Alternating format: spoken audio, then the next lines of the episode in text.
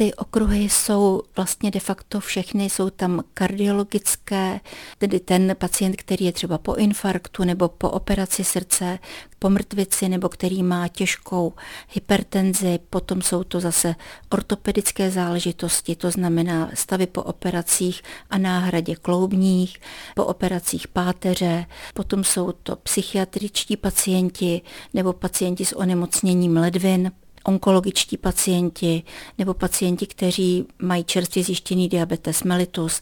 Indikaci k té lázeňské léčbě stanovuje zákon a tím se my všichni musíme řídit. Na druhou stranu je možné využít toho lázeňského příspěvku od pojišťovny na různé úrovni. Co potom o tom rozhoduje? O tom opět rozhoduje ten specialista, který rozhodne, zdali pro vás podle vyhlášky a podle zákona je vhodná ta komplexní lázeňská péče, dříve se jí říkalo křížkovaná, která je plně hrazená pojišťovnou, nebo jestli jsou to takzvané příspěvkové lázně, kde máte hrazený pouze léčbu a ubytování a stravování si hradíte sami. Takže jestliže specialista bude s lázeňskou péčí a s lázeňským pobytem souhlasit, tak potom ale nastupuje už složitá administrativa. Tak na co se vlastně máme připravit? Ta administrativa v poslední době je zjednodušená a to od 1. 1. roku 22, kdy je jasně řečeno, že ten lékař, který rozhodne o té lázeňské péči,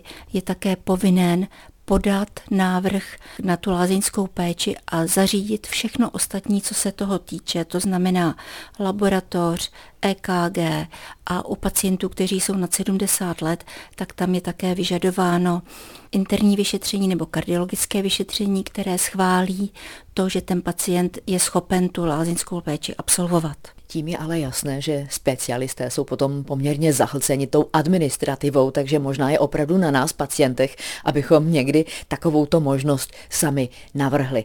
Teď na druhou stranu, na jak dlouho jet do lázní, aby to opravdu mělo smysl? Ta délka toho lázeňského pobytu je právě stanovena v tom zákoně, kde je přesně určeno, na kterou diagnózu, na jak dlouho, na kolik týdnů tam ten pacient pojede a tam je stanoveno přesně, jak dlouhá ta lázeňská léčba je účinná.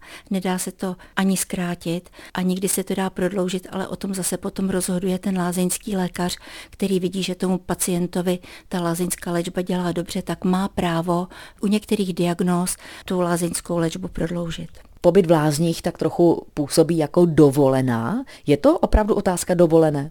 Otázka dovolené to u těch pacientů, kteří mají takzvanou příspěvkovou lázeňskou péči, kde na tu dobu pobytu v lázních musí obětovat svoji dovolenou.